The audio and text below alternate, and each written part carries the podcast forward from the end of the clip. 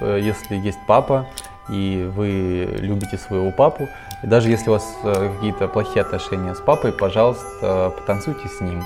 Этот танец э, растопит все ваши какие-то обиды, недопонимания, потому что родители в любом случае всегда любят своих детей. И все вот эти ну, какие-то глупые поступки, которые родители совершали по отношению к вам, они были просто ну, из-за того, что они не знали, как поступить по-другому.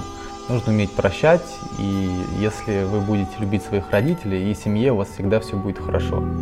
Это простая истина. Уметь любить э, своих родителей, принимать их такими, какие они есть.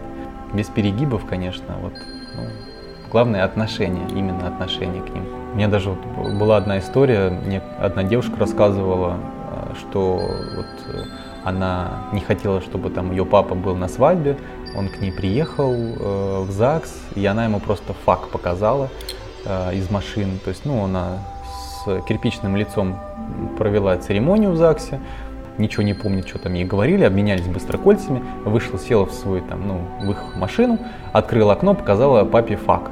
Ну, испортила настроение ему и себе.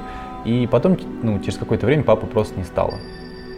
И она только потом поняла, что, в общем-то, э, время уже не вернуть, и вот э, они в таких отношениях расстались, каких, которые, в принципе, она могла все повернуть по-другому, потому что он хотел к ней прийти на свадьбу, а она вот так его отшила.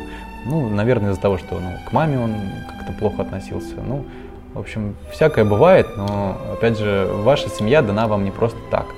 Э, вы должны научиться вот, использовать опыт своей семьи для того, чтобы не повторять э, те же самые ошибки, быть выше этого и научиться воспитывать сами себя.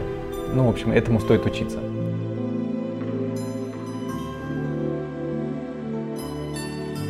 Подписывайтесь на мой подкаст. Слушайте другие аудиозаписи и узнавайте особенности проведения современных культурных свадеб и других мероприятий.